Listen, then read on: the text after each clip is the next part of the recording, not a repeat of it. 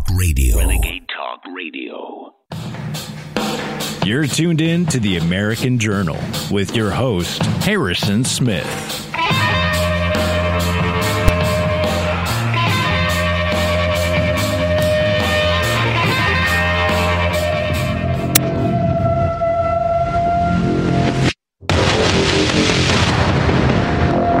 Underground tunnel as long as a football field linking Mexico and Arizona. Drug enforcement agents think it was used to smuggle tons of cocaine into the United States. They say it's like nothing they have ever seen before. This type of tunnel is, uh, is, is not a, an amateur operation. It's a highly sophisticated uh, engineering feat that took place. In 1989, the Sinaloa drug cartel dug its first drug tunnel between a house in Agua Prieta, Sonora, to a warehouse located in Douglas, Arizona. Is this appear to be an isolated case, or perhaps is it uh, part of a, a tunnel network? They're not quite sure about this. They say the investigation is continuing, but they say that they believe that this is in no way a maiden voyage for these people. They must have had quite a bit of financial backing and have been working in drug smuggling for quite some time. Now, 34 years later, new evidence reveals that the Mexican drug cartels have burrowed their way into the American government.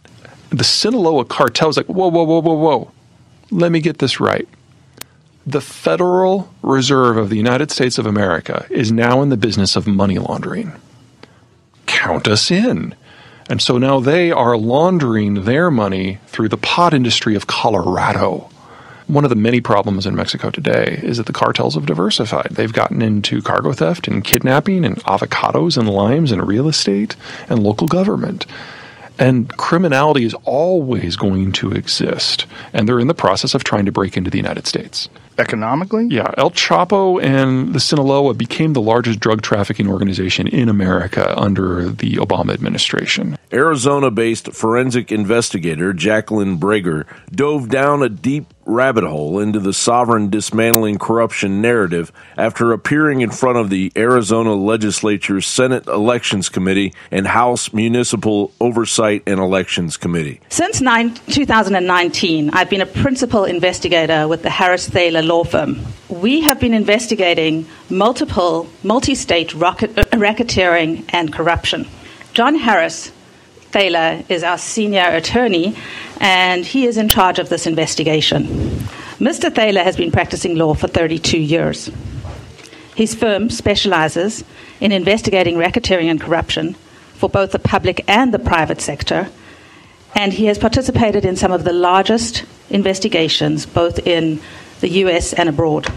Breger claimed that while investigating a nationwide racketeering epidemic involving the Sinaloa drug cartel, their team accidentally discovered election fraud. The web involved a real estate money laundering operation infiltrating all levels of government constructed in order to trade influence to the Sinaloa cartel for backdoor money and control over elections and anyone that stood in their way. We concluded that several real estate agents convicted in Iowa had set up laundering systems in Arizona and thereafter had transferred the proceeds of sales to the Panamanian corporations. These documents have definitely evidenced multiple racketeering enterprises, which include narcotic sales, money laundering, tax evasion, payroll theft, bankruptcy fraud, life insurance fraud, auto insurance fraud, bribing of elected and appointed officials, creating and modifying public record,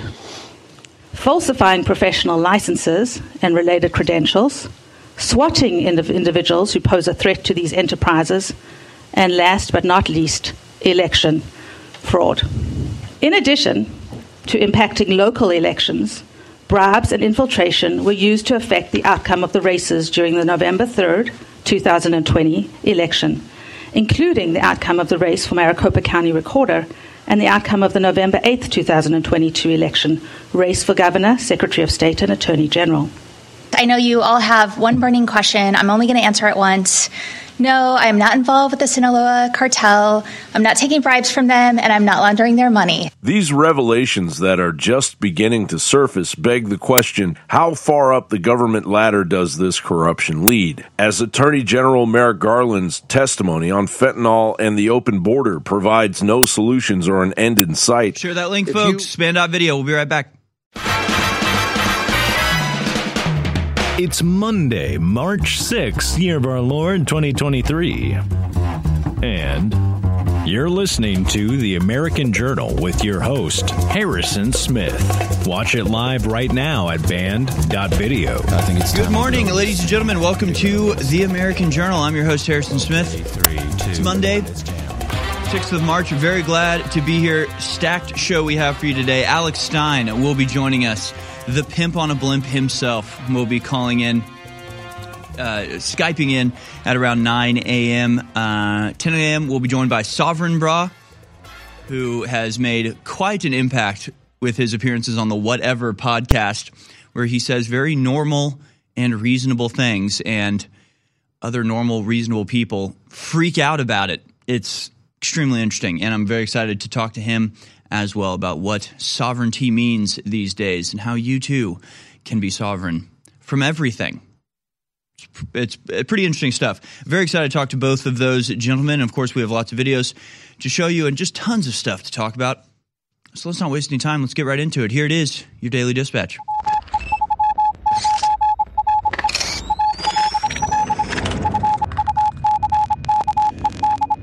Right, here it is, folks. Your daily dispatch for Monday, the 6th of March, 2023. Gateway Pundit has the story Fake news. Liberal Daily Beast forced to correct claim that CPAC speaker wants transgender community eradicated, but continues to call remarks genocidal.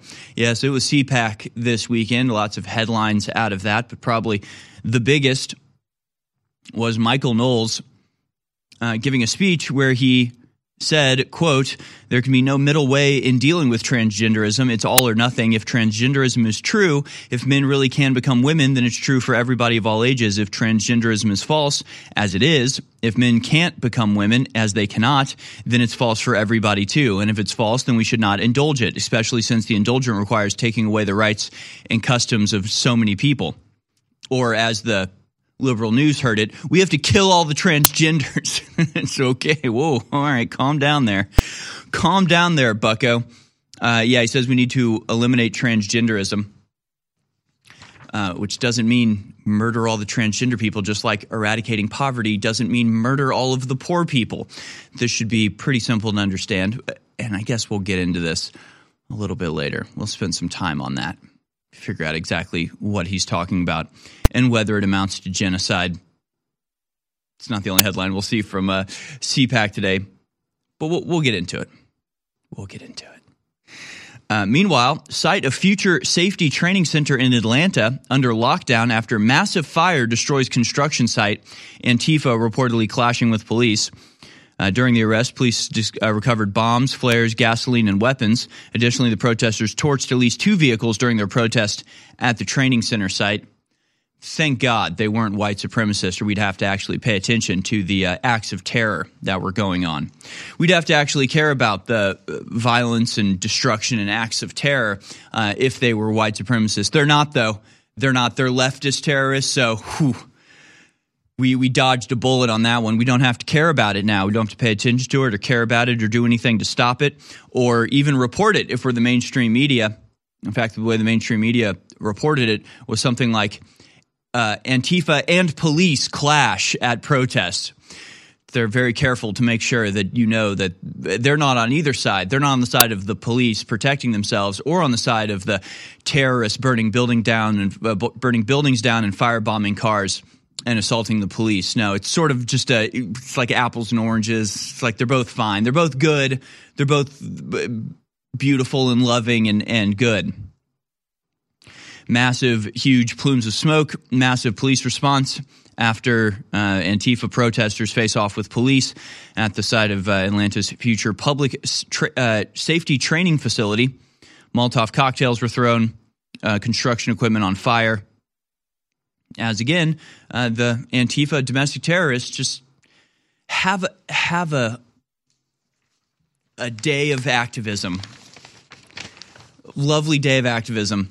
I'm sure the city of Atlanta is going to be so much better. It's going to be so much safer once they get rid of police.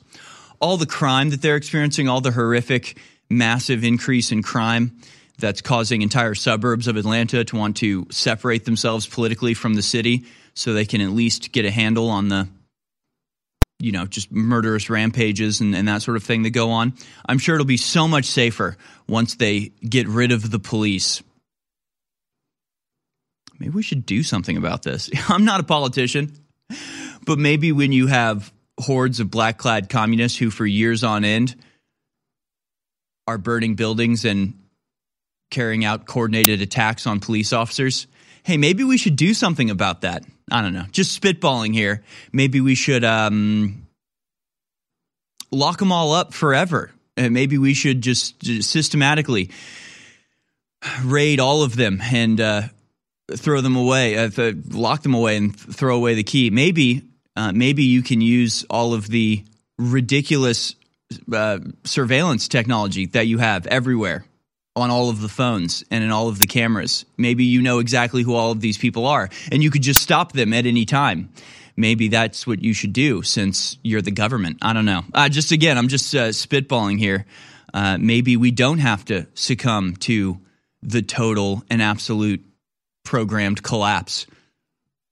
But I, or, or we just or just let them have their way, or we can just surrender to them and just be defenseless victims of their criminality forever. Maybe that's the maybe that's the answer. I don't know. I'm just you know so again just spitballing here. Incredible. Fauci, uh, this story from Infowars.com. Fauci prompted scientists to fabricate proximal origins paper ruling out lab leak, this according to the House GOP.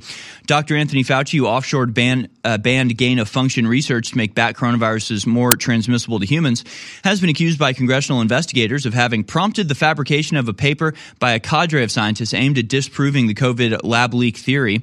On February 1st, 2020, Fauci and his boss, NIH Director Dr. Francis Collins, and at least 11 other scientists participated in a conference call during which several of them warned that COVID 19 may have leaked from a lab in Wuhan, China, and it may have been intentionally genetically manipulated.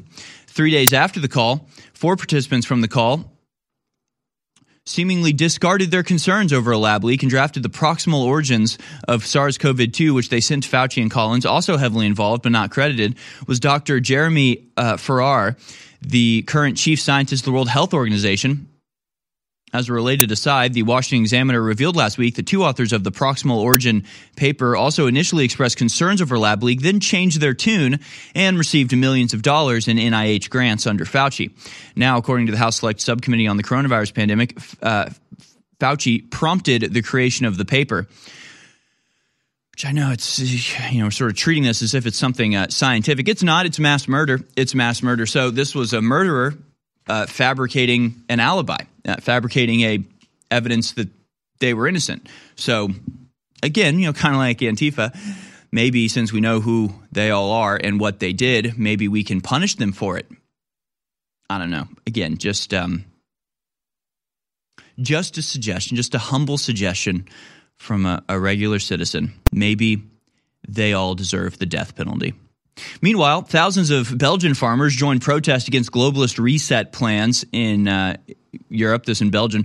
Last summer, thousands of Dutch pro- uh, farmers protested new nitrogen rules that will force approximately 30% of Dutch cattle farms out of business, according to government estimates. Farming unions contend that the planned cuts place a heavier burden on agriculture than industry. Farmers blocked traffic on the main road in Brussels, causing major traffic disruption and gridlock. Politico reports it's an economic and social catastrophe, said Nell Kempeners, a spokesperson for the Belgian Farmers Association Boerenbond, one of the uh, unions that organized the protest. A lot, of, a lot of farms will have to limit the amount of animals they keep or simply close down, as of course that is that is the plan. That is the plan. Now there's no um, there's no plans in place to then create other farms elsewhere. This is just the destruction of the agricultural industry in Europe, completely at odds with the will of the people that live there, but perfectly in line with the orders from the supranational governing organizations such as the World Economic Forum, who are simply making demands that the national governments then implement regardless of how the people feel about it. In fact, in the Netherlands, you had a vote in parliament that overwhelmingly failed to pass, and yet they're passing this rule anyway because it's not democracy that they're protecting, it's neo feudalism, and depopulation is the ultimate goal. Uh, we're going to talk a little bit more about uh, another major revelation when it comes to the COVID scam scamdemic on the other side. It's it's a doozy, folks. Stay tuned. Right now, I'm not talking to the viewers and listeners that have gone to InfoWarsStore.com and gotten the great products that enrich your life, that empower your immune system and your body, and keep us on air. I am humbly, hand in hand, talking to the viewers and listeners that have tuned in, many of you for years, and never gone to InfoWarsStore.com. We know the vast, vast, vast, vast majority of you never actually go to InfoWarsStore.com and never experience these great products and never fund the operation. Sure, you share a link, you share an article, you tell folks about the show. That's great, and I thank you.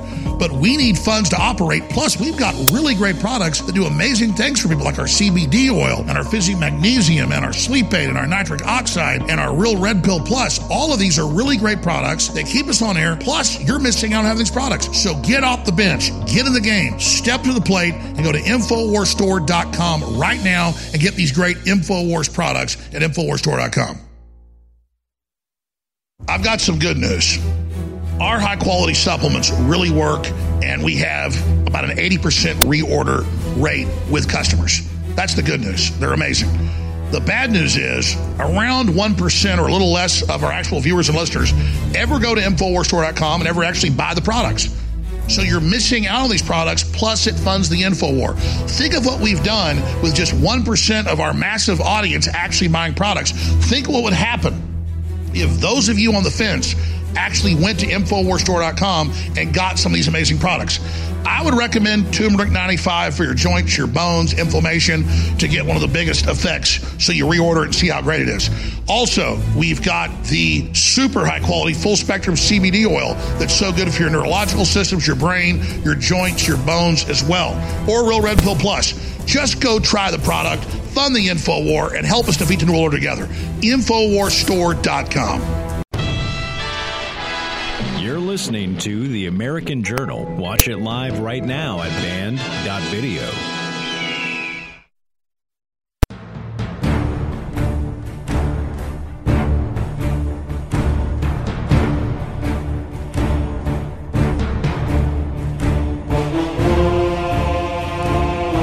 All right, welcome back, folks.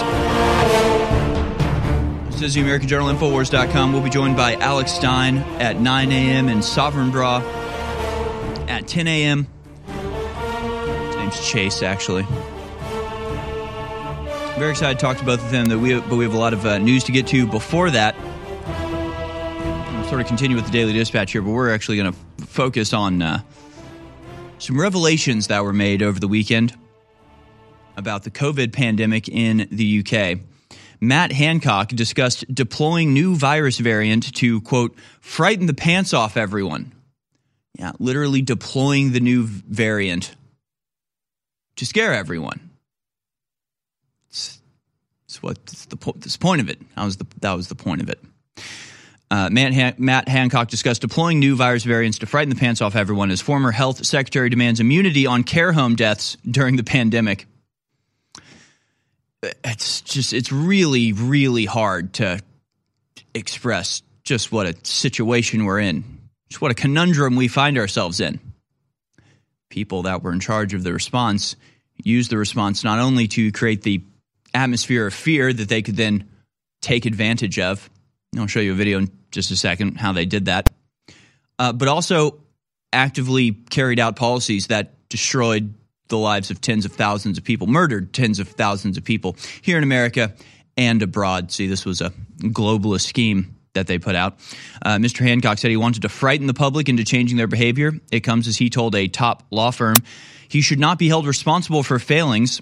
It follows the text yesterday showing his reaction to his affair being discovered. Matt Hancock told aides he wanted to frighten the pants of everyone to ensure compliance with COVID 19 restrictions, leaked messages reveal. As it emerges, he told top London lawyers he should be immune from persecution, prosecution just days before the WhatsApp scandal broke.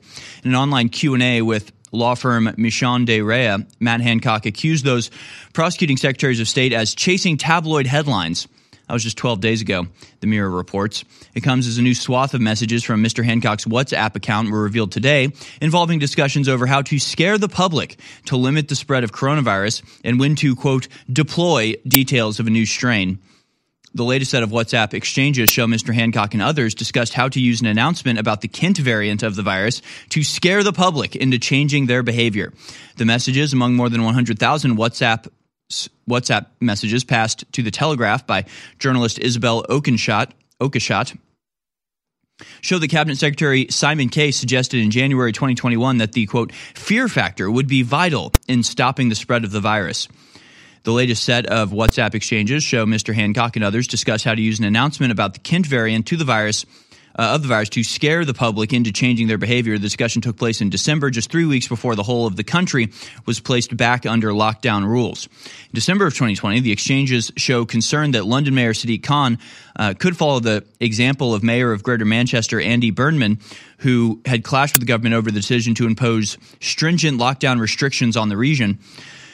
Mr. Hancock's advisor said, rather than doing too much forward signaling, we can roll pitch with the new strain. So again, the decisions being made were not being made on account of what would be safest, what would actually help to treat the virus. It was made specifically engineered to have the biggest psychological impact because all of COVID was a massive psychological operation against the people of the world in order to get them used to and sort of test the boundaries of how far they could push people into a technocratic prison pretty incredible stuff. We will frighten the pants out of every, uh, off everyone with the new strain. The then health secretary responded, but the complication with that Brexit is taking the top line, he said, in apparent reference to the media coverage of UK's EU exit. Yep, that's what will get proper behavior change, the advisor said. When do we deploy the new variant? Mr. Hancock said. The conversation on December 13th came amid concerns about the rapid spread of virus in southeast of England. Mr. Hancock announced a new COVID 19 variant had been identified in the UK on December 14th. Which variant was it? The, the Kent variant? Was it uh, more dangerous? Probably not. Most of the variants were uh, downgrades from the original. They were sometimes more infectious, but mostly hugely less uh, deadly. But uh, none of that mattered to the people in charge. No, what mattered was using the new variant to create the fear that they need to override people's basic cognition and force them to submit to ridiculous and unwarranted control measures. It's just, it's really not that complicated at all. It just is that evil. It, it really is. It really is that despicable. Uh, we'll go now to a video uh, the very next day. So, Matt Hancock had this exchange on WhatsApp where they talk about deploying the new variant and using the fear factor to, you know, generate compliance with their ridiculous claims and demands and measures. So let's go now to clip number one. Here was Matt Hancock the very next day pushing lockdowns and doing what he said in the messages and using the variant to create the fear necessary to enslave humanity. Let's watch. We have identified a new variant of coronavirus which may be associated with the faster spread in the southeast of England. Initial analysis suggests that this variant is growing faster than the existing variants. We've currently identified over a thousand cases with this variant, predominantly in the south of England, although cases have been identified in nearly 60 different local authority areas, and numbers are increasing rapidly. We've seen very sharp exponential rises in the virus across London, Kent, parts of Essex, and Hertfordshire. Because when the virus is growing exponentially, there is not a moment to spare. The Health Secretary has told MPs that London and parts of Essex and Hertfordshire will move into England's highest tier of COVID restrictions on Wednesday. Under the Tier 3 rules, shops can stay open, but bars, pubs, cafes, and restaurants must stay closed, except for delivery and takeaway. Indoor entertainment venues such as bowling alleys, theatres, and cinemas will shut. You can't mix indoors in private gardens or in most outdoor venues, except with your household or bubble. And people are advised not to travel to and from Tier 3 areas. We have to take swift and decisive action. which unfortunately is absolutely essential to control this deadly disease while the vaccine is rolled out. So yeah, again, it's, it's nice sort of to take a take a little trip back to that world two years ago when these ridiculous and arbitrary measures were treated very seriously. Right, just like uh, you can it will the the movie theaters will be closed, but the bowling alleys will be open, but only from two to four, and the restaurants and pubs will be closed, but only half of the restaurant will be closed at each one time. The kitchens can't operate, but the barmaids must wear hats on their heads. Like it's just like okay, so what is going on here? What is this? Did any of this do anything? Of course not. It was all totally arbitrary, completely unscientific. It was all purposefully designed to have the biggest psychological impact, regardless of whether it actually stopped any new variant or whether the new variant even mattered in the first place. Now, we actually have the WhatsApp messages. We'll show you those on the other side. So, just to as we, we wrap up here in this segment, let's just remind everybody they created the virus in a lab. They released the virus on purpose. They commissioned studies to hide the fact that it came from a lab. They used the fear on purpose to shut down the entire economy, and then they deployed a vaccine that killed more people than it saved. Did I do I have all of it? Is that everything? I've got some good news. Our high quality supplements really work, and we have about an 80% reorder rate with customers. That's the good news. They're amazing. The bad news is around 1% or a little less of our actual viewers and listeners ever go to InfoWarsStore.com and ever actually buy the products. So you're missing out on these products, plus it funds the InfoWar. Think of what we've done with just 1% of our massive audience actually buying products. Think what would happen if those of you on the fence actually went to InfoWarsStore.com and got some of these amazing products. I would recommend turmeric 95 for your joints, your bones, inflammation to get one of the biggest effects so you reorder it and see how great it is. Also, we've got the super high quality full spectrum CBD oil that's so good for your neurological systems, your brain, your joints, your bones as well. Or Real Red Pill Plus. Just go try the product, fund the InfoWar, and help us defeat the New World together. InfoWarsStore.com. Infowars.com is tomorrow's news today.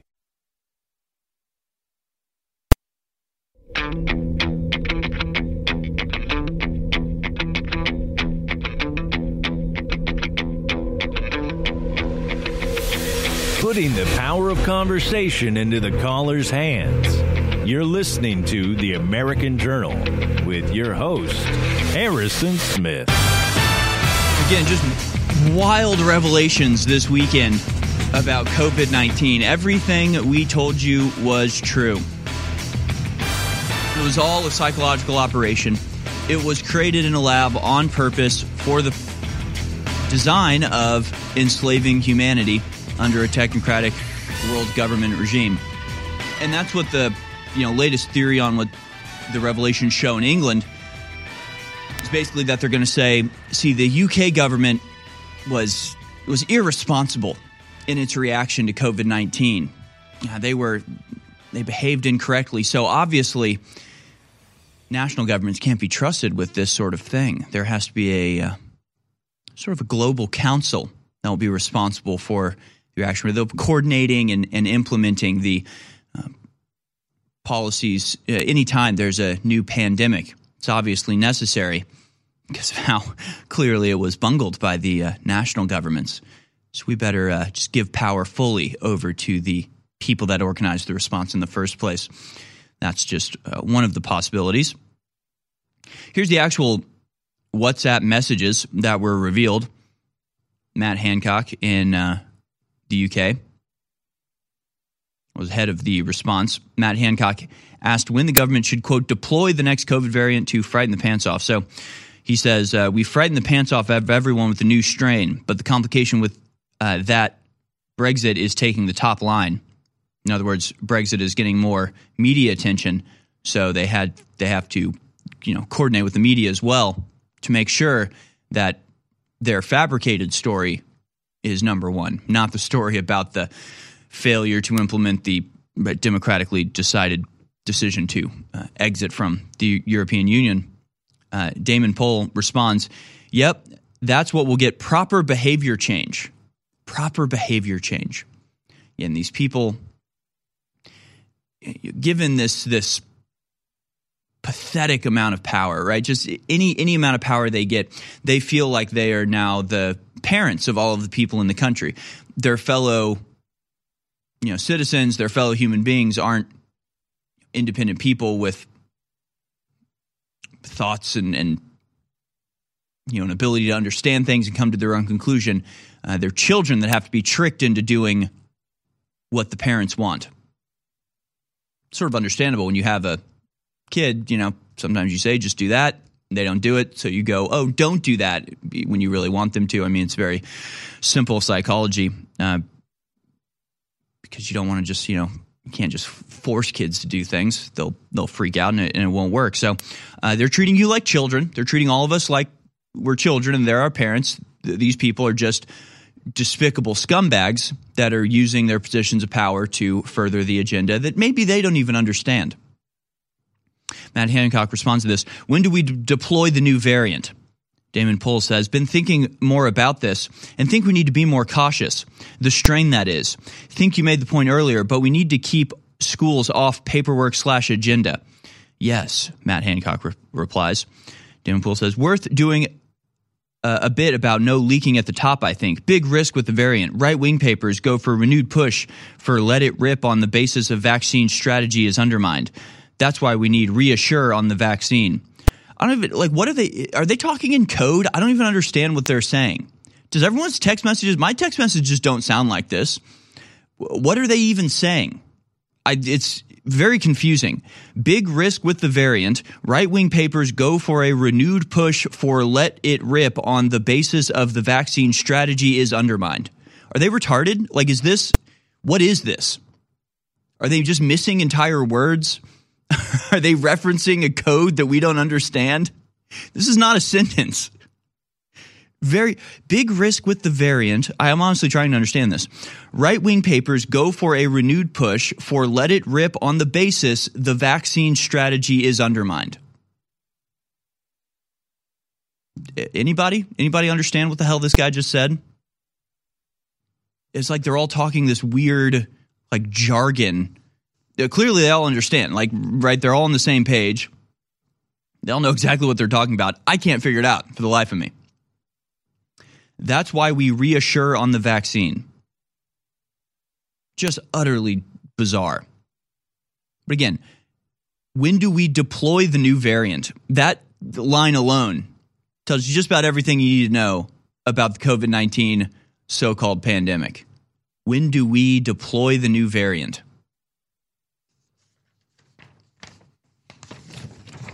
Was there even a variant?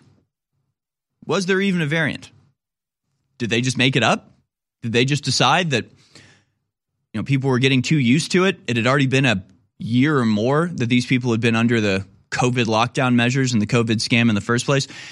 Did they just decide, you know, in order to uh, increase behavioral changes, we have to make up a new variant and deploy it?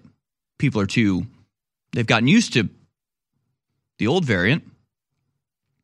Uh, Roman uh, Baber or Baber on uh, Twitter says, like clockwork, when suffering of children, patients, and small businesses became unsustainable, when there was hope that lockdown would be lifted, Twitter doctors, politicians, and the media launched a new variant fear campaign. We will not forgive or forget variants of concern. Variants of concern.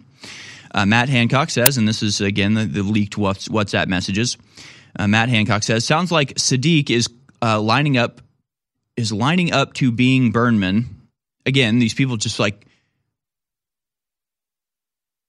do they do they speak English? Uh, did they have to? Did they run their thoughts through Google Translate a couple times? Just miss out on on like tense changes and that sort of stuff. Like, what is this? Very confusing. You would think that when you get the leaked WhatsApp messages from people, from politicians and the you know, organizing authorities during a crisis, it would be about the crisis. It would be about how do we mitigate the threat that we're experiencing while maintaining as much normalcy as possible to keep the economy going. You don't get any of that. There is literally none of that.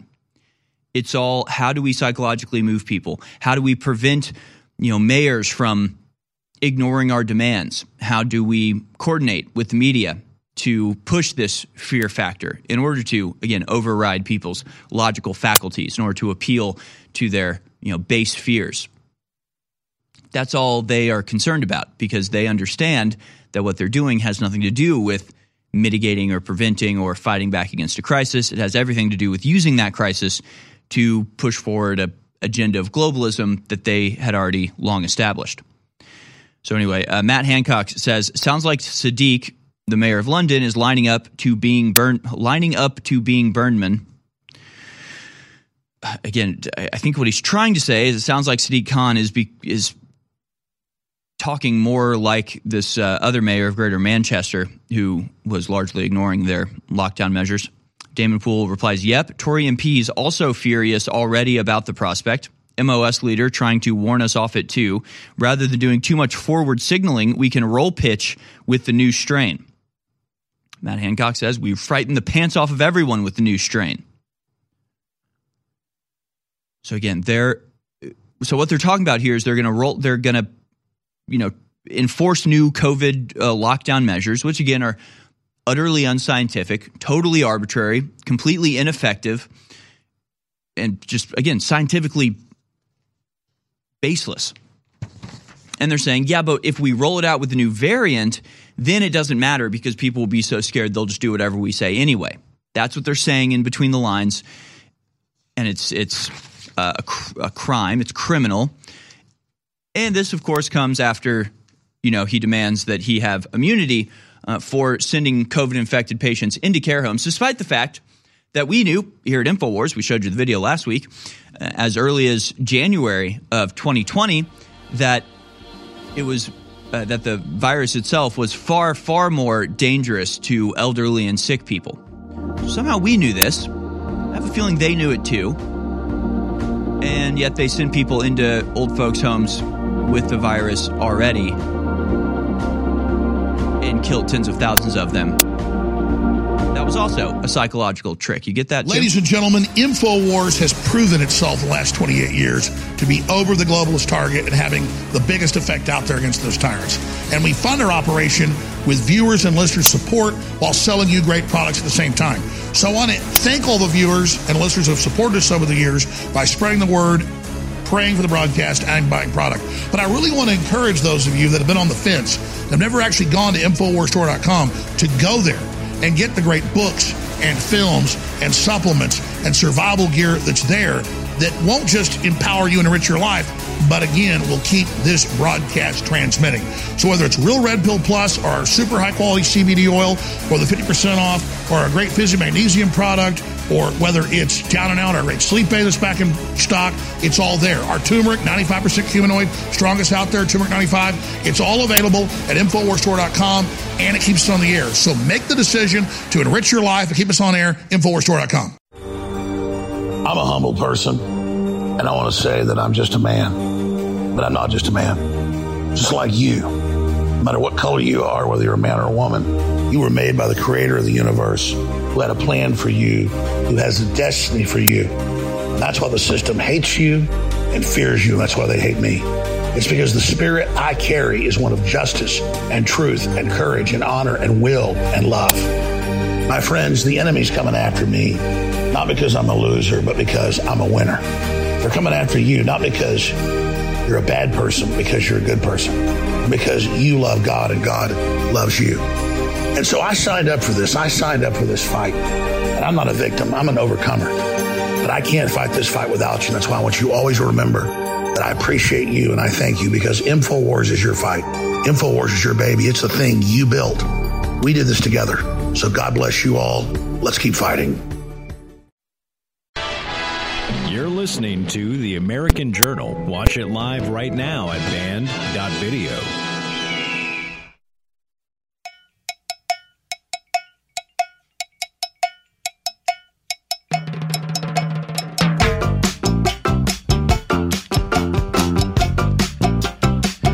All right, welcome back, folks. Yeah, a lot of news this weekend. Uh, CPAC, a lot of news there. Taking out Nick Fuentes. Nick holding another uh, event just outside of CPAC that was uh, also a, a major event. You've got all the news about COVID coming out, uh, massive Antifa rallies and riots and uh, terrorist attacks in Atlanta and Austin. More uh, food processing plants just going right up in flames. More trains falling off the track. More uh, failure from the Ukrainians in uh, Bakhmut. Where again, it's just. I really don't know what to do about the memory hole. I mean, the memory hole is real, folks. It's it's shocking how people just forget everything going on. I haven't heard about the classified documents from Joe Biden in a very long time. Sort of forget the whole Hunter Biden laptop thing in the process. Just all this stuff. It's just like it's a major deal. Push for it. People in power would rather not, so it gets memory hole, and it's just it's just over all of a sudden. It's, it's pretty wild. It's pretty wild. So, uh, obviously, some of the biggest stories over the weekend were about COVID. Not only did you have the email or the uh, WhatsApp messages from uh, old Mister Hancock over there in the UK, just just laying the whole scam out for everybody to see. Just oh, we, we must deploy the new variant to create the right amount of fear to stop people from breaking out of our lockdown. It's literally like their prison wardens describing how to put down uh, prisoner uprisings. Just insane stuff. But you've got to, you know, wrap all of this in with what else was revealed. New evidence suggests Fauci prompted drafting of proximal origins to squash lab leak theory. A story from Gateway Pundit from InfoWars. Jim Jordan, Fauci was consumed with changing lab leak narrative because they were doing gain of function research there. He didn't want that out. Congressman Jim Jordan outlined Sunday how Anthony Fauci became aware that the most likely cause of the COVID pandemic was a lab leak and immediately set about changing the narrative to hide his involvement in gain of function research. Appearing on Fox News, Jordan, the chairman of the House Judiciary Committee, noted how Fauci received emails from prominent scientists advising him that the virus looked like it was engineered in a lab. Quote, right at the start that same day, Dr. Fauci organizes a conference call. Him and Dr. Collins get on there with Dr. Garry and Dr. Anderson and all these other viral- virologists. They get on there, and three days later, everybody changes their story, Jordan noted. The congressman continued, the same guy who says this would be easy to do in a lab says, oh, now you're crazy if you think it came from the lab. The same guy says, I don't know how this, that would, uh, that this would, that this does, that this looks engineers, engineered. He changed his story. And the kicker is three months later, those same two doctors, Dr. Anderson and Dr. Garry, get a $7 million, a several million dollar grant from the from Dr. Fauci to continue their research, Jordan f- further noted. So the fundamental question is why was Dr. Fauci so consumed with making sure the narrative wasn't about the lab? I think it's because they were doing gain of function research there and he didn't want that out. Of course, we know they did gain of function research there. We know it was funded through NIAID and the Eco Health Alliance, Peter Daszak, coordinating it. Peter Daszak was also the one sent to Wuhan to investigate the virus. I mean, it,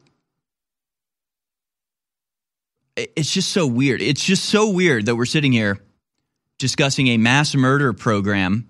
The people who carried it out are still out there, just walking around, just living their lives, just making, just raking in millions and millions of dollars, billions even, on the scam that they created and then exploited and continued to push and then made up new variants to increase the fear factor when it looked like people were finally getting sick of obeying their ridiculous and arbitrary orders.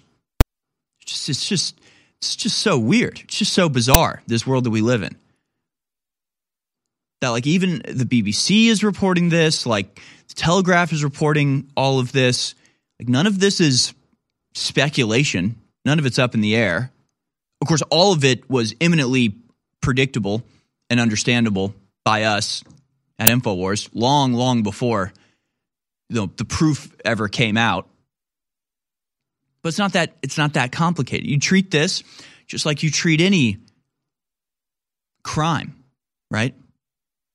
You can sit there and go, "Yeah, I'm pretty sure the the husband's the murderer. I'm pretty sure it's the husband." It's like, "Well, you don't have any proof." It's like, "Well, It's because you haven't done any investigation, but I can connect all the dots, right?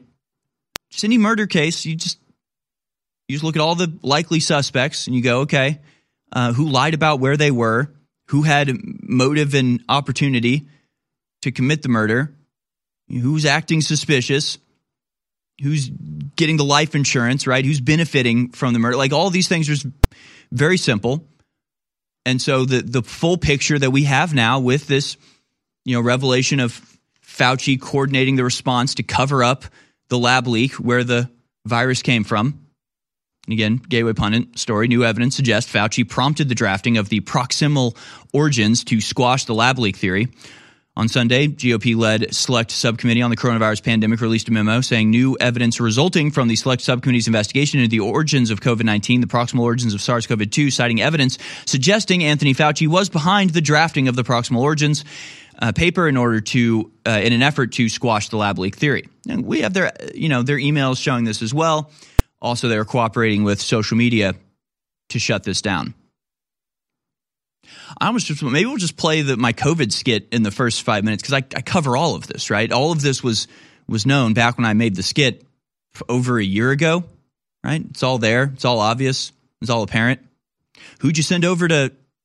Or you know, oh, so you're studying the lab? Nope. Who'd you send over? The guy who ran the lab, right? That's Peter Daszak. That's Eco Health Alliance, who Dr. Andrew Huff has said uh, spoke to him about the CIA wanting to cooperate with Eco Health Alliance in certain uh, unmentionable schemes that they had going.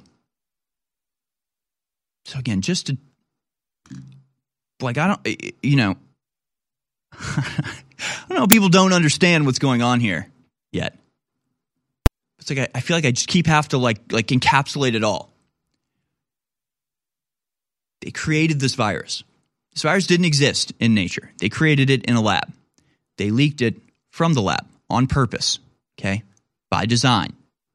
This, this will probably come out eventually, right? Eventually, maybe maybe 10 years from now, right? Some document will be declassified and there will be some uh, very serious uh, CNN report where they're like, uh, new declassified CIA documents show that COVID 19, the pandemic that ravaged the world in early 2020, may have actually been released by design in order to oust President Donald Trump, whom everybody hated at the time. Like maybe that'll happen. Maybe 10 years from now, we'll get the, the full picture of what's going on. But just like we figured all of this out, you can figure everything out. You just fill in the blanks here. They created the virus on purpose from scratch by adding artificial furin cleavage sites to the virus to make it able to infect humans. Then they released it from the lab. Then they covered it up and distracted from it while it was going on. I mean, you can look back at the times when, you know, InfoWars was sitting here going, hey, there's this new virus in China that's spreading like crazy. Hey, here's all the videos from people in China, like collapsing on the street and all this sort of stuff. Now, even whether or not that was real sort of up in the air, but at the time, we were reporting what was going on in China while the rest of the media and the politicians were telling you go hug a Chinese person, go hang out at your at your Chinese parade and talking about this new virus is racism. Shut up. You know, so they release the virus, then they cover up the spread, they disguise the spread, they hide it, and they don't tell you about it until it, you know, passes uh, into basically every country in the world. Then they impose lockdowns to destroy the economy and to get the mail-in ballots that they needed to cheat in the election right? I mean, all this is imminently obvious. Then they, you know, wrote papers and got in contact with publications in order to squash the lab leak theory that was spreading at the time. And they released new variants to, you know, up the fear factor and keep everybody in a state of uh, fear and chaos, so they could uh, consolidate all of the economic power into you know, Amazon and other major multinational corporations. Then they released new variants by design in order to maximize the fear factor that they needed to continue the lockdown to push the vaccine, which, by the way, is a gene altering mRNA inoculation that has nothing to do with vaccines. It's a completely different thing. Uh, that also not only makes you more likely to get the virus, will also kill you in a variety of different ways. So this is just mass murder on a global scale by people whose names we know and faces we see on TV and who are out there walking around free. So we can either do something about this, solve this, punish the people who did it, make sure it never happens again, or we deserve it, basically. Or basically, we deserve to be in the prison that they're building for us. I mean, I don't know. I don't know what other options there are. I think we'll play the, the COVID skit on the other side just to remind everybody that none of this is new and we knew it years ago. I've got some good news. Our high quality supplements really work, and we have about an 80% reorder rate with customers. That's the good news. They're amazing. The bad news is around 1% or a little less of our actual viewers and listeners ever go to InfoWarsStore.com and ever actually buy the products. So you're missing out on these products, plus it funds the InfoWar. Think of what we've done with just 1% of our massive audience actually buying products. Think what would happen if those of you on the fence actually went to InfoWarsStore.com and got some of these amazing products. I would recommend turmeric 95 for your joints, your bones, inflammation to get one of the biggest effects so you reorder it and see how great it is. Also, we've got the super high quality full spectrum CBD oil that's so good for your neurological systems, your brain, your joints, your bones as well. Or Real Red Pill Plus. Just go try the product, fund the InfoWar, and help us defeat the New together. InfoWarsStore.com.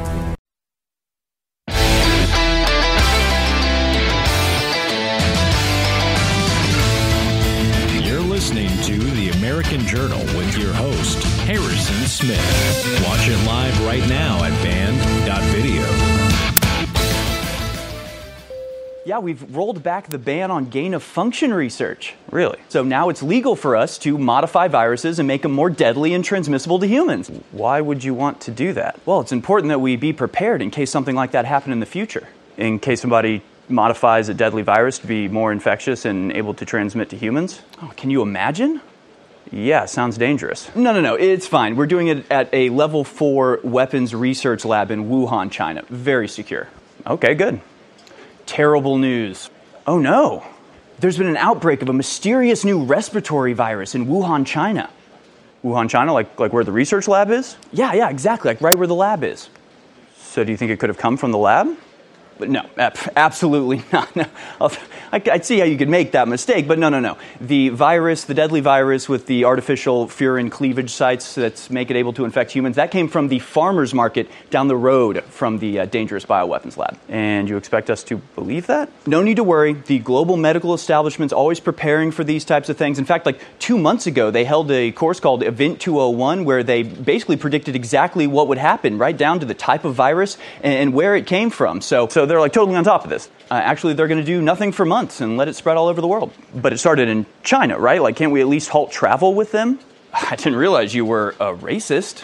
Uh, what? Yeah, I didn't realize you had some deep, seething hatred of Asian people. Whoa, whoa, I'm talking about the virus. Oh, the virus? Uh, it's here now. Uh, yeah, I bet. Yeah, it came on a plane from China. There's nothing we could do. Well, does it affect certain ages or, or populations or groups, anything like that? Yeah, actually, it's way deadlier to the uh, elderly and the sick. Okay, well, why don't we start by protecting them? Uh, no, we're actually going to send COVID infected patients into nursing homes instead. Geez, well, uh, okay, well, what are you doing to stop the spread? Uh, UV lights, vitamin C, vitamin D? Uh, where, should I wear a mask? We know that masks don't really stop you from getting this type of infection. The, the science is pretty much settled on this. Masks don't work. Okay, so no mask. Actually, they're mandatory, and also we're shutting down everything. Wait, what? Yeah, it's called lockdown. I'm basically declaring martial law and saying that you can't leave your house or gather in large groups. How do you think you're going to get people to go along with this? Well, it's only for two weeks. And you're shutting everything down? Everything? Every restaurant, every store? Yep, absolutely everything. Everything's shut down. We're all in this together. So, like, even like Walmart and Target? No, they can stay open. Okay, well, what about like McDonald's or Taco Bell? Obviously, McDonald's and Taco Bell can stay open. Okay, so the big chain stores can stay open, but if a small business tries to stay open, we will send a tank and point a rifle in their face and maybe send them to jail. But it's only for two weeks or years or whatever. I mean, won't that crash the economy? Oh, yeah, 100% for sure. Okay, but this stops the virus. It does not, no. Uh, Okay, uh, other than masks that don't work and lockdowns that don't work, is there anything else you suggest that we do? Oh, I'm not suggesting anything. I'm, I'm imposing plastic barriers and uh, social distancing as well. Okay, so those work. no, of course not. It's ridiculous. Just think about it. But we do encourage contact tracing where you download our app to your phone and then use it to log everywhere you go and everything you do and everyone you interact with. It sounds like a precursor to vaccine passports. no way, that's crazy. Hey, by the way, we sent a uh, investigative team to figure out the origins of the virus. Oh, so you're investigating the lab? No.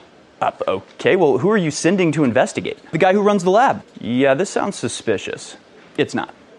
I mean, the whole thing sounds sketchy. Nothing you're saying really makes any sense. And it seems like the same people imposing the masks and lockdowns are the same people that are benefiting from it. And it seems like it's going to have way worse long term effects than the virus itself. I mean, all of this seems arbitrary and expensive. Well, it's only until we get the vaccine. And, and actually, it's going to be a wonderful, revolutionary new mRNA vaccine. So, you know, thank God we have Bill Gates helping us with this. Uh, Bill Gates, isn't he the one who thinks the most pressing issue the Earth faces is overpopulation and that the best way to reduce population is through vaccines? Uh, didn't he give a TED talk to that effect? No, shut up. He loves you. Just a, a little reminder, folks, that, uh, yeah, we've been right the entire time. We've been right the entire time. That was skit made long after, you know, most of this had been uh, made obvious.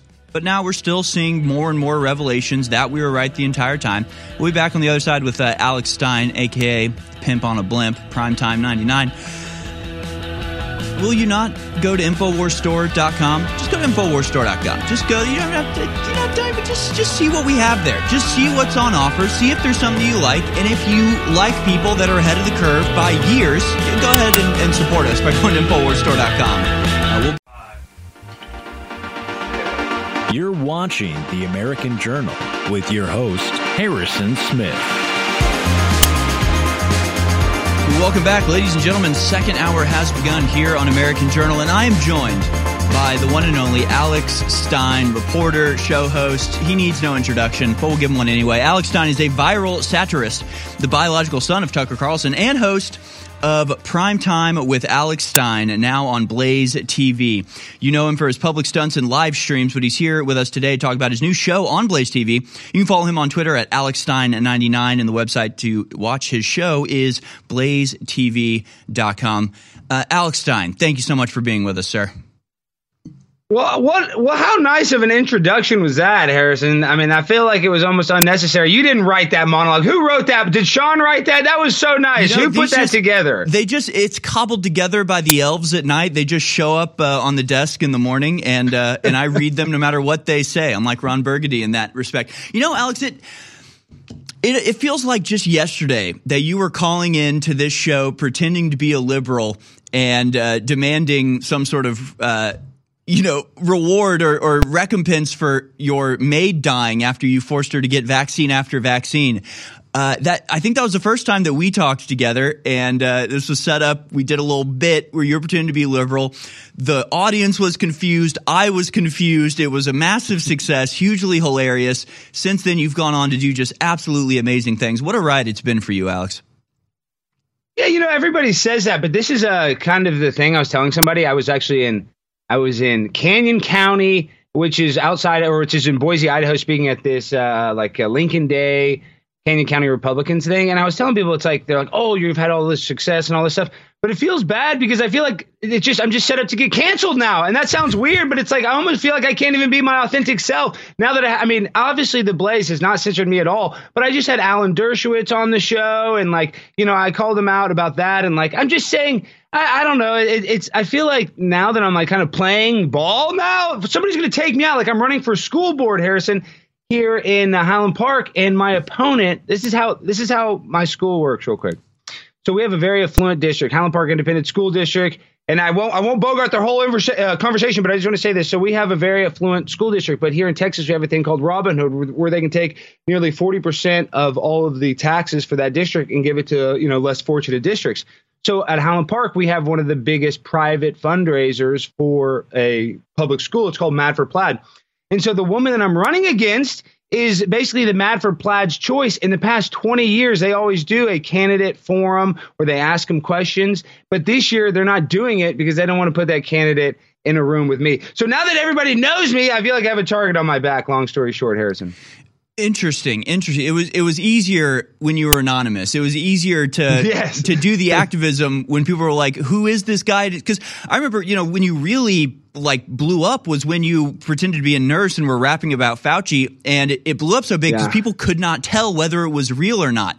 So now that you have sort of uh, I don't want to say you've exposed yourself, but you have you've exposed Mm-hmm. yourself in public, and uh, and now it makes it that much more difficult to to be effective. But I mean, it's a give and take, Yeah, I have to reinvent myself. Harrison, I have to reinvent myself. I have to get creative. I mean, how many times can I go to Barstool Sports? But this is what I'm planning. So tell, this is an idea. I'm thinking a lot of the Barstool Sports guys are moving to Chicago. So I think I might go to Barstool Sports and bring some, you know, tombstones, you know, made with like foam and hold a funeral for their New York offices. Because basically I kind of put the kibosh on that. As soon as I went there and I tainted it, I brought my wife's boyfriend Ontarius and he rubbed his derriere all over their place you know, they had to move out of there because it has the primetime 99 stank. So I, I'm just saying I have to keep on doing stunts. I just can't. I got to go get in politicians' faces. Everybody's like, when are you going to go see AOC again? When are you going to see Crenshaw again? Let me tell you something, Harrison. And I, and I mean this with all due respect. I love going and confronting these politicians, but it is a pain in the butt to sit there and then walk through Longfellow, the Capitol Police, or up my derriere and around the corner everywhere I go. So, you know, now that I'm kind of known, like I said, there's a little bit of a target on my back. I don't want to be like Icarus and fly too close to the sun and then die. But my, my father, my biological father, Tucker Carlson, now that he's actually kind of recognizes me, I mean, he doesn't admit that he's my father, and I've been trying to get his semen for, you know, now going on a little over a year.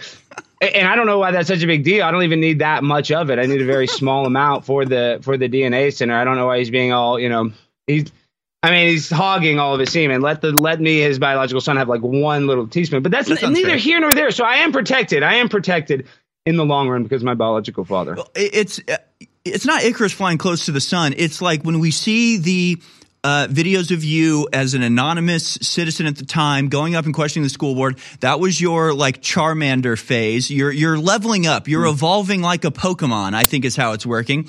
And I, you know we don't know whether whether this is your Charizard or whatever the middle stage is. I I can't Charlizard. I, Charmander. Well, is that the all right? Well, I don't Charmander. I Charmander sounds right. I don't know if Whatever- I'm there yet, but I like that. You're in the awkward middle phases here, maybe. You start off as, as an anonymous activist. You've moved on to a professional television host. Who knows what your final form will reach, but I don't think you've reached it yet.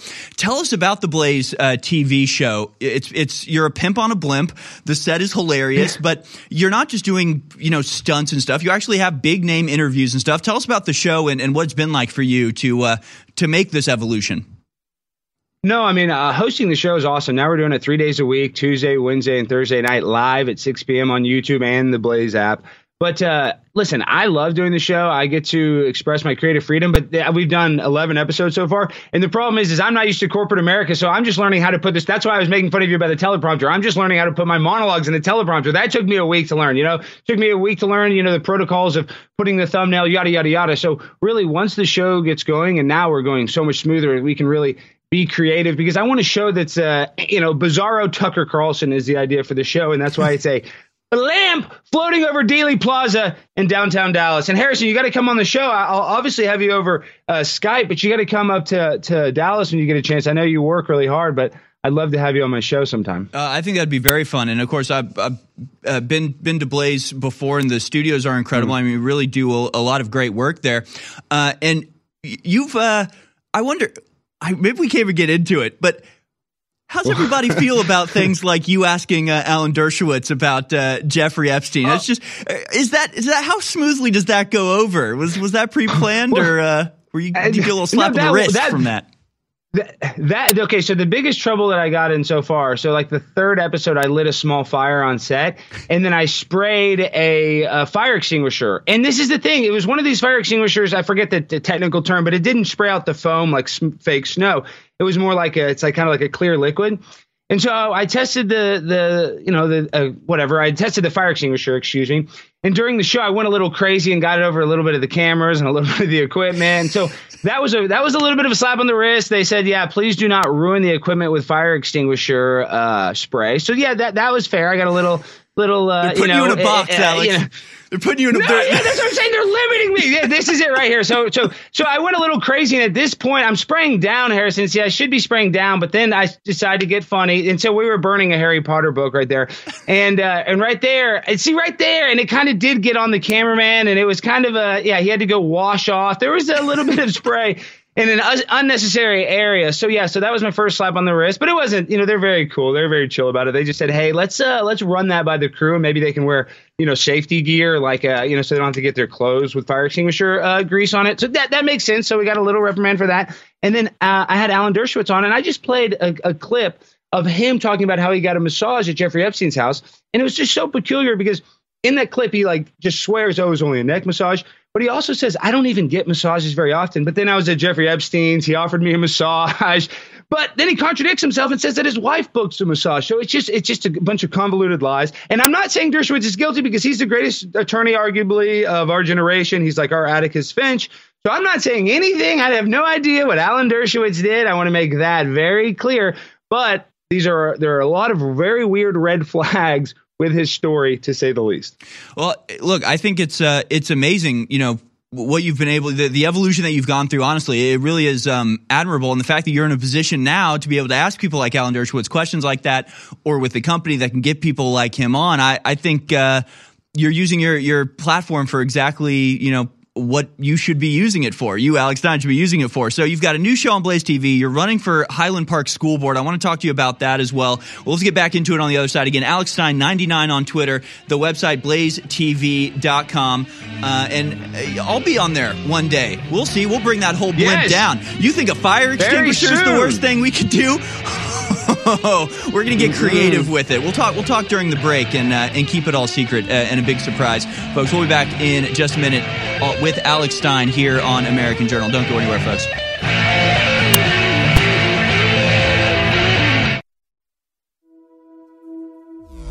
It's hard to believe that we're already going into March 2023 and the world is an insane place. World War III has already started. Biden is a puppet and is dissolving our borders. There's mass censorship. James O'Keefe's been removed from Project Veritas. The list goes on and on of the bad things that are happening. But the good things that are happening is humanity is really accelerating its awakening. But those of us on the forefront are under more attack by the establishment than ever. That's why I'm counting on you to spread the word about the broadcast, to pray for the broadcast, and to keep the broadcast on the air by getting great products at InfoWarsStore.com. And whether it's a final signed copy, they're almost all sold out, of The Great Reset in the War for the World, or Ultimate Bone Broth, finally back in stock after over two years, it's all available at InfoWarsStore.com. These are truly amazing products. So get your InfoWars products at InfoWarsStore.com and enrich your life while keeping the broadcast on the air.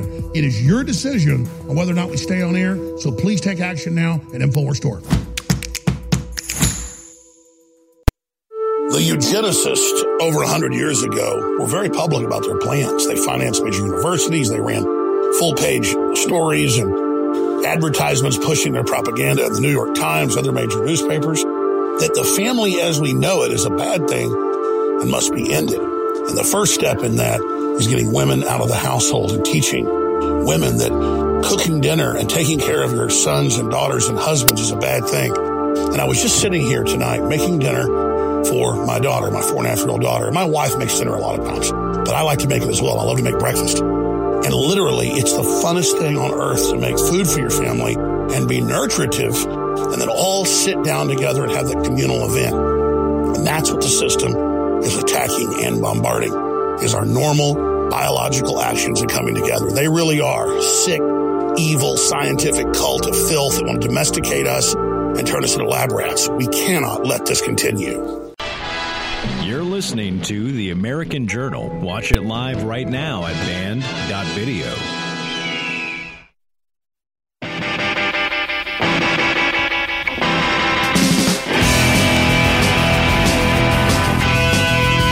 It was uh, a couple years ago. I think it was before even the War Room or American Journal existed.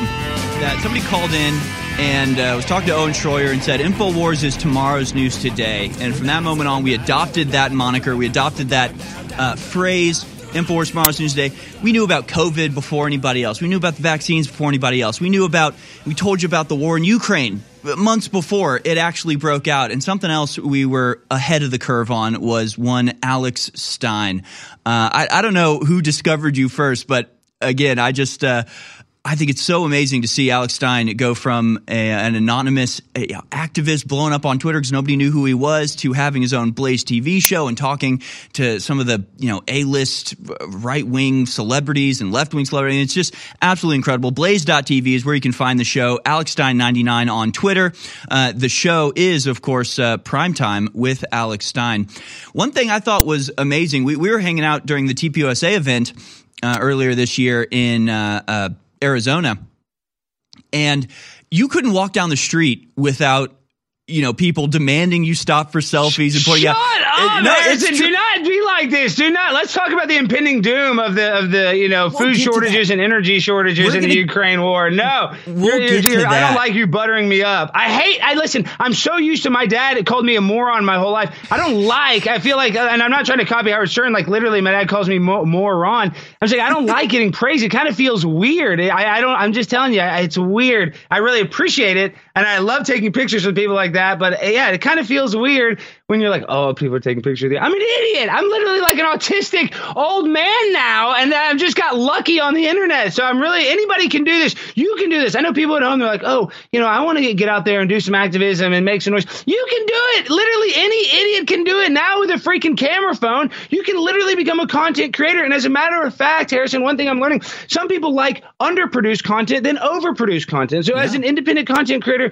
you literally can make a difference. Now I know sometimes you're going to do cringe stuff. You might feel awkward. I'm not saying you need to go on there and expose your whole life, but if you actually want to go make a difference, you can. If an idiot like me, and I'm not just saying this anecdotally, I'm literally not that smart. I mean, I graduated from college barely. I mean, by the skin of my teeth from LSU, which is not a good school, bad school, a bunch of idiots. I mean, you know, and honestly, I mean, they just let you basically have a degree if you can just not die of a fentanyl overdose after four years. So what I'm saying is, if I can do it, you can too.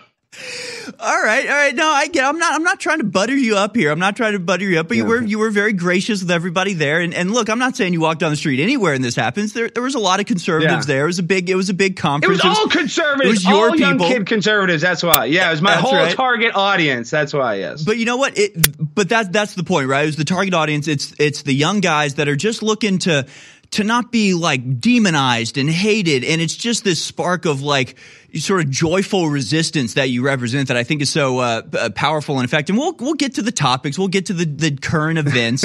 All right, we'll get to it. I did have a question, but then you you went off, and I, I completely forgot what it was. So uh, now I don't know what the hell I'm talking about. Uh, but no, your your show is uh, is extremely interesting and. I mean, wh- where are you going with this? I guess is my question. Are, are you going with with politics? 'Cause You're running for Highland Park School Board. Is that just the beginning? Is that the launching off point for a, a you know a presidential campaign down the line? What, what's what's next for Alex Stein? Well, once I win my school board race, or if I help another candidate get in, or whatever shenanigans I do with this, you know, I'm probably going to go after uh, red flag law. You know, John Cornyn. I'm going to run for senator. You're going to be talking to Senator Stein here in about three or four years. all Y'all better get ready. I'm telling you. And guess what? I'm going to go to the border, and it, we're going to go insane for the Ukraine on the border. I'm going to have tanks. I'm going to have guns. I'm going to have the military there because we got an invasion. That's what's going to happen when Primetime 99 becomes senator. I'm standing literally uh, on Capitol Hill and say we are, are sending our troops because I'm anti-war. I'm a conflict interventionalist. I hate the idea that we shoot people. We spend uh, uh, we we kill a, a an Afghani that makes five hundred dollars a year. Literally, that's what they made in Afghanistan with a missile that costs four hundred thousand dollars. It just doesn't make sense mathematically and financially. So the military-industrial complex, if we're going to have it, if it's going to exist, if it's going to you know ruin our lives, at least ruin our lives and help us protect our own border. So I think that would be the main thing that I would run on because the fentanyl and all of the overdoses and the sex trafficking is all based and grown off the fungus of our border issue. Yeah, no, I, I, I totally agree. And, and this was actually a major shift that I saw during this, this TPUSA event. Walking around, I didn't hear a lot about like uh, tax reform. I didn't hear a lot about anything that you would have heard 10 years ago in a conservative conference. I heard a lot about defeating the globalist. I heard a lot of anti war activism. I mean, this is a sea change that's happening with conservatives. It's happening on the grassroots level. It's happening on the, in, with the younger generations. Seems like the older generations are still clinging on to like, our, our grandfather's uh, conservatism. And I think you represent that change. I think we represent that change. Alex Jones has been a leader in that uh, change. Do you, like, how long do you think until we actually see the Mitch McConnells and the Lindsey Grahams kicked out in favor of non interventionalists, people that really represent the America First policies that you and I agree with? Well, you know, it's funny, uh, Harrison, because you asked me like, oh, you know, what is the political, you know, is that the political route that you're going to go? But let me tell you something. Really, I'm a conspiracy theorist. If we have a uniparty, I mean, Mitch McConnell, they're all they're all literally on the take. So, I mean, you look at Cran- Cr- uh, Dan Crenshaw at one point is like this hero in the conservative movement. Now he's just the biggest globalist there is. So I'm anti-establishment. Forget the left wing, right wing. You know the cliche. It's on the same bird, and it's you know going in a play glass window. So I'm just telling you, I, I have very little hope in our elected officials or our federal government until we don't really basically have a federal government And I'm not saying we should have a national divorce, even though I'm friends with MTG. I don't really like that idea, but we have our federal government has too much control and uh, they're all very dysfunctional. So I, I really have very little hope that people are actually going to go in there and make change because once you get in there, you get bought and sold by corporations because every single politician, once they get elected into office, they'll do anything to stay in office. So even somebody with the best intentions, they go to Capitol Hill with the best intentions, can get corrupted like that mm. because of money, because of power, because of greed. Well, but isn't it weird that like you know i talk to regular conservative people out there they aren't in favor of the war in ukraine but the conservative party clearly is and we've talked about this on the show quite a bit that you know nothing really illustrates the division more than you know the war in ukraine because you've got both parties at the top for it but most of the people on the bottom aren't for it. I mean, that's the real division, obviously, right? Those in charge in, in the government and those uh, who are just subjected to it. But like, how how can they keep getting elected when they keep promoting things that nobody wants. Do people actually want the war in Ukraine? I mean, are they really that that foolish? How do we break this paradigm? How do we uh, destroy the two party system? We all recognize it. We all recognize it's a uniparty. What steps can we take to uh, break out of this system? Well, people always say that they're like, Alex, your comedy. Why don't you offer solutions? All you do is mock the system. You just make fun of things. You don't offer solutions. Well, listen, these are complicated questions with complicated answers that I don't have all the answers to. But I think the first thing that we should do is is negotiate as human beings. I mean, I, I, believe that uh, not just in Ukraine, but literally we spent 20 years in the Middle East, didn't find any weapons of mass destruction, and nobody even bats an eye about how terrible that we bombed young children, weddings, funerals. And then now we're in the Ukraine and people are dying because of a proxy war between uh, the West and Russia. It's insane. We're going to get into World War III. And I just feel like it's almost inevitable, uh, Harrison. And all they have to do is negotiate. The people in the Donbass region, they could stay autonomous. And then Ukraine didn't join NATO. I believe that was all they had to agree to. But because their Western allies are twisting their arm, and America and Germany and Europe are about to put us into World War III. Terrible, Harrison. Uh, no, yeah, it, it, absolutely is. And, you know, all the other topics that we discussed sort of fall to the wayside when you're talking about uh, nukes flying and uh, open combat with China and Russia on one side and uh, America, Israel, and uh, you know whoever else on the other side. We'll be back uh, again with Alex Stein on the other side to talk about. I want to get into some more of the cultural topics uh, here in America. I won't. I won't flatter him anymore. He sucks. Ladies and gentlemen, InfoWars has proven itself the last 28 years to be over the globalist target and having the biggest effect out there against those tyrants. And we fund our operation with viewers and listeners' support while selling you great products at the same time. So I want to thank all the viewers and listeners who have supported us over the years by spreading the word, praying for the broadcast, and buying product.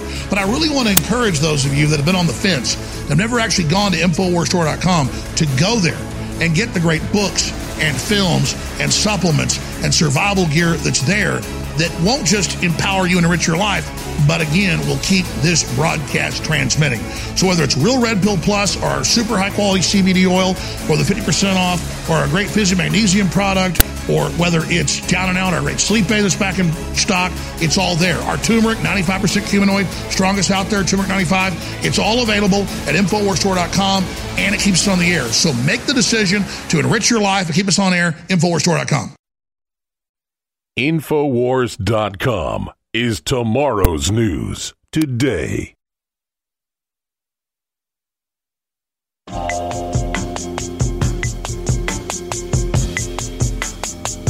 You're watching The American Journal with your host, Harrison Smith. Watch live right now at band.video.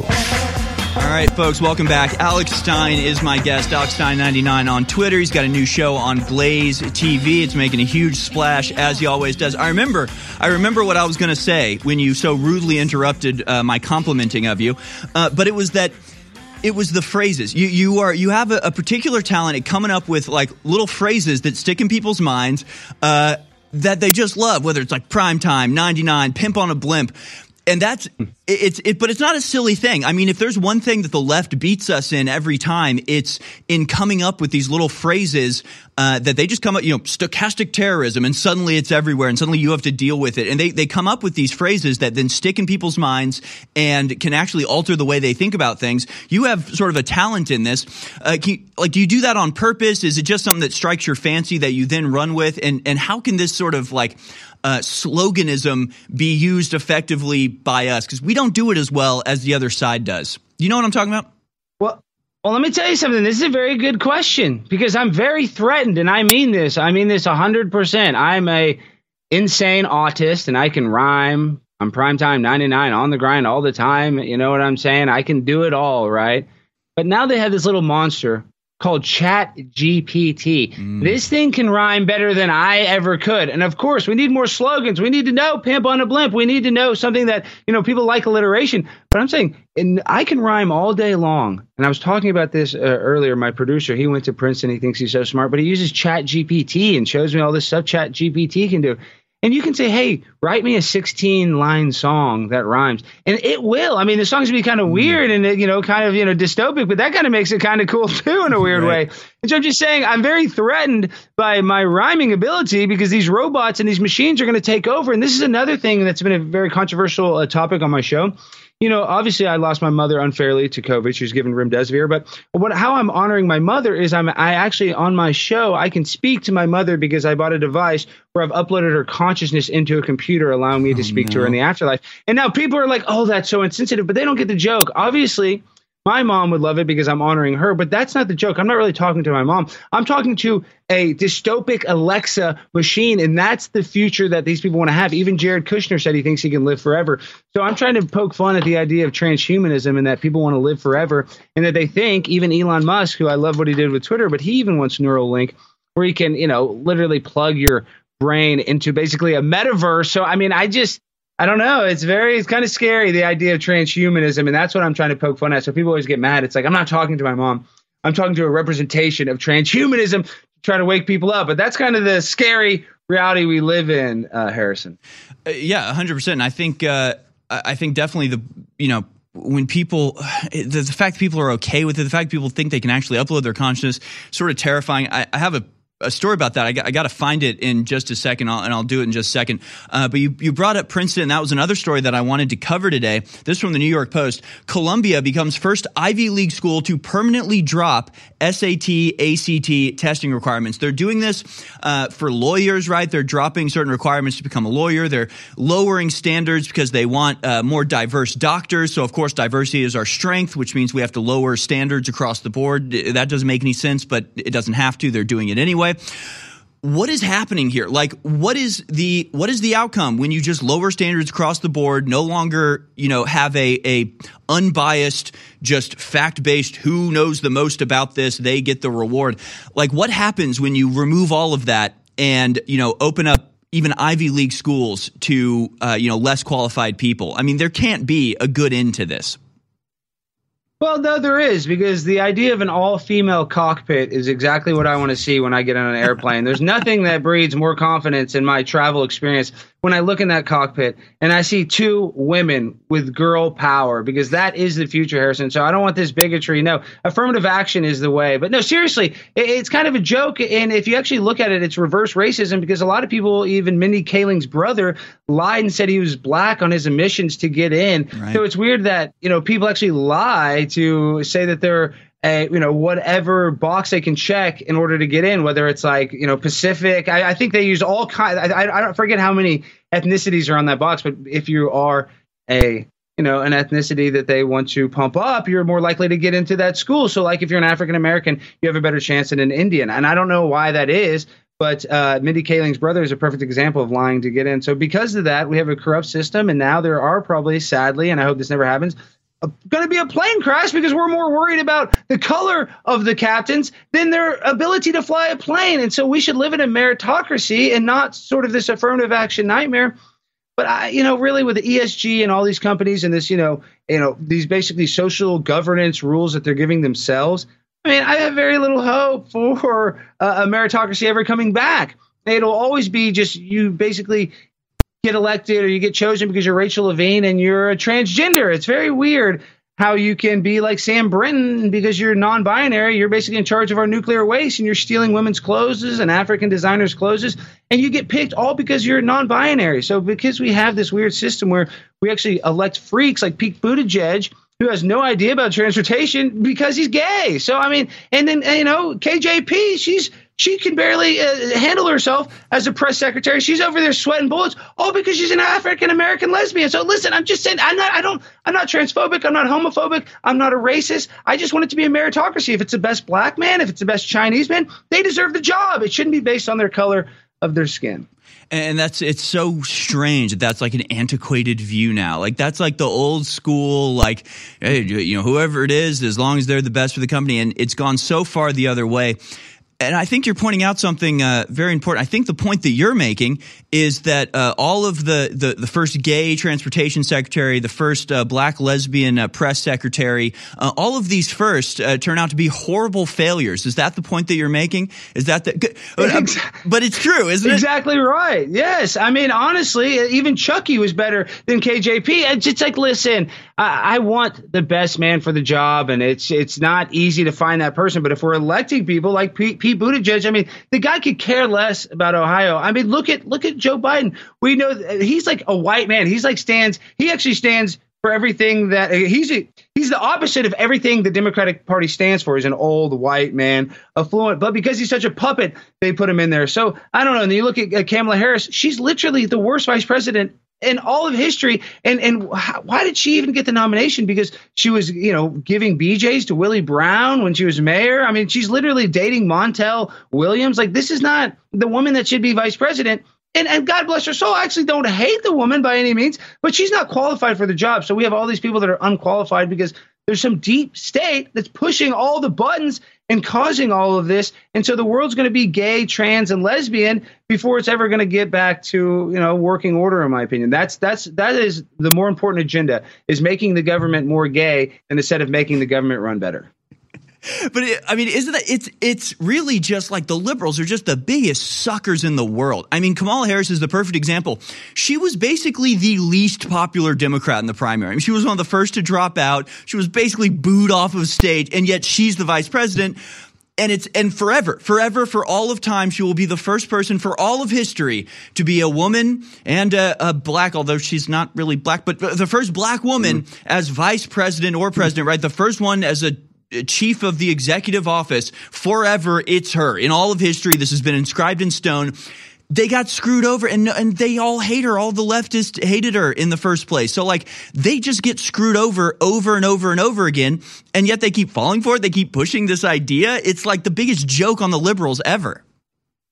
Well, just wait because you know I have a feeling with all of these classified documents and they want to indict Trump so bad that they're going to give Joe Biden the old humiliation ritual, you know, maybe the Ukraine war and, and it might happen like 3 months before his presidency is over and they're going to say, "Oh, let's put in Kamala just to break that quote unquote glass ceiling." So, wow, that's going to be another affirmative action hire all because they want to make a statement and not because they actually want to run the country at its highest efficiency. So it's a little scary. And when she becomes president, which I'm predicting here, get your tinfoil hats ready. I predict Kamala Harris will be president before 2024.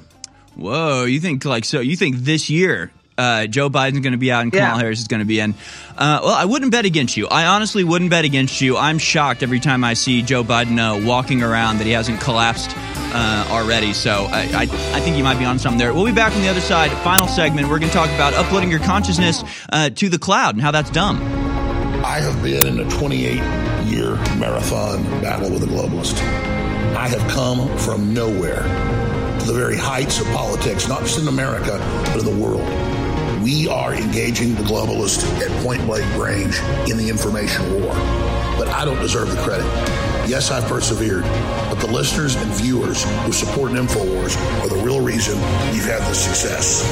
We're having now the greatest victories in the fight against the New World Order we've ever had we are now entering the final mile of the marathon.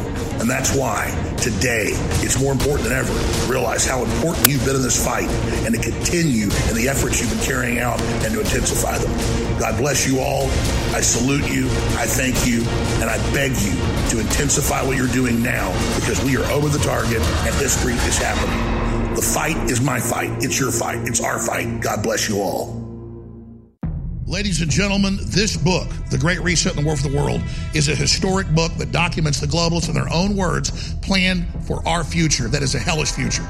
Now, you'll be always, while they still allow books, I guess they're starting to ban them, be able to get an unsigned copy of The Great Reset and the War for the World at bookstores, Amazon, or InfoWarsStore.com. But you will never be able to get another signed copy of the book after the signed copies we got run out. And there's about a thousand left of them right now.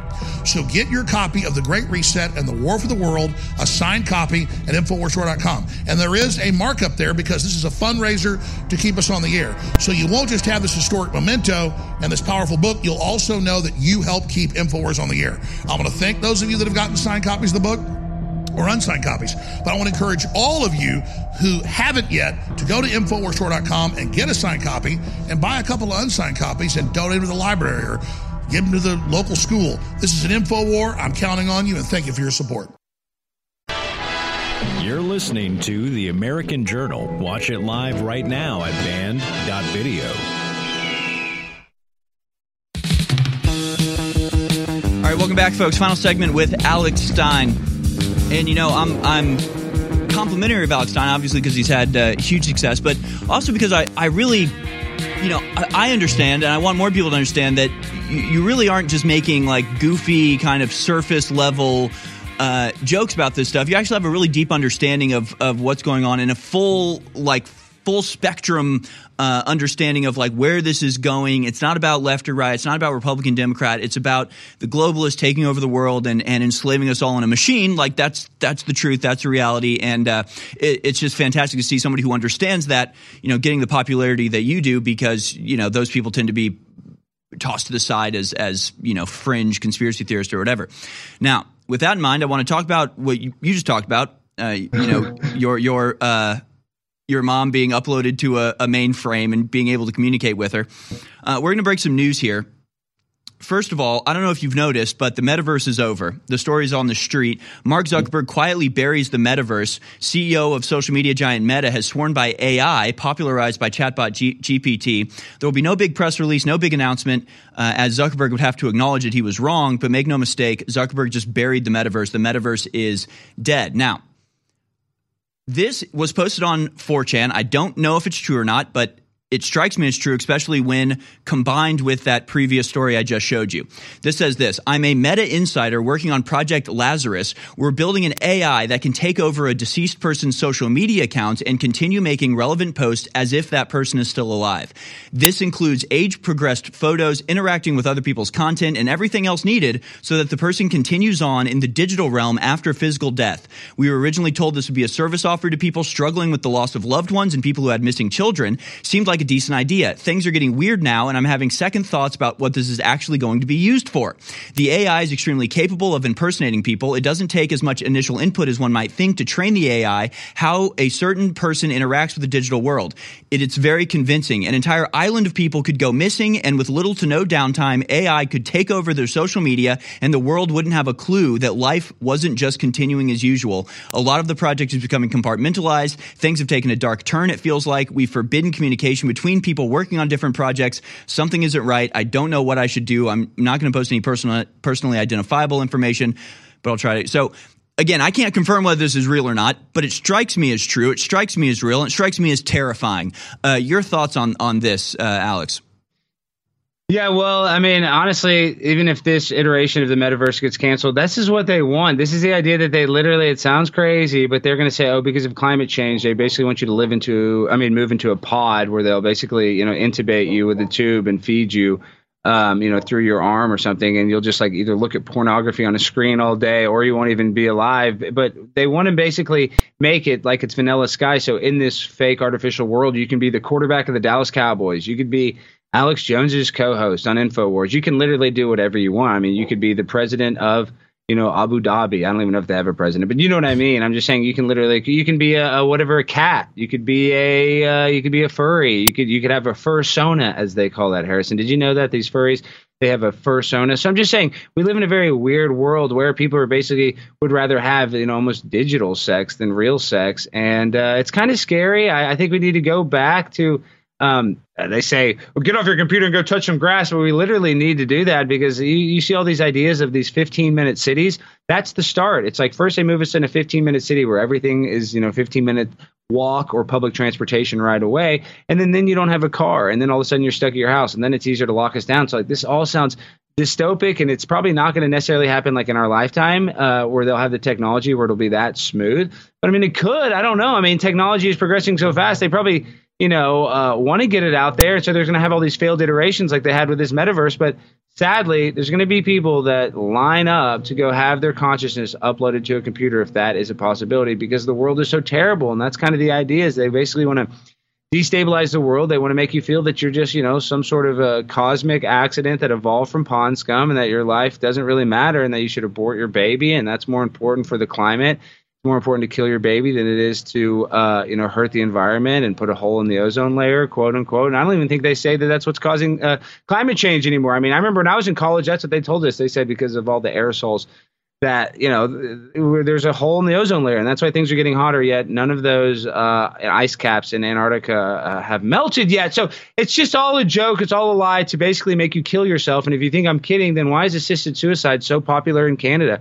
Why are they telling their citizens that have like simple hip injuries that oh it'd probably be better if you just killed yourself? So that's literally what's going to happen. If you are a leech to the system or you don't vote for their party they're probably going to encourage you to either plug yourself into a computer, which is suicide as well, because as soon as you plug into that computer, you're dead. Or they're going to just, you know, not even give you the computer. They're not even give you the, you know, rope a dope. They're just going to say, hey, you know what? Life sucks. Life mm. sucks. Here's a needle. Here's lethal injection. That sounds fun.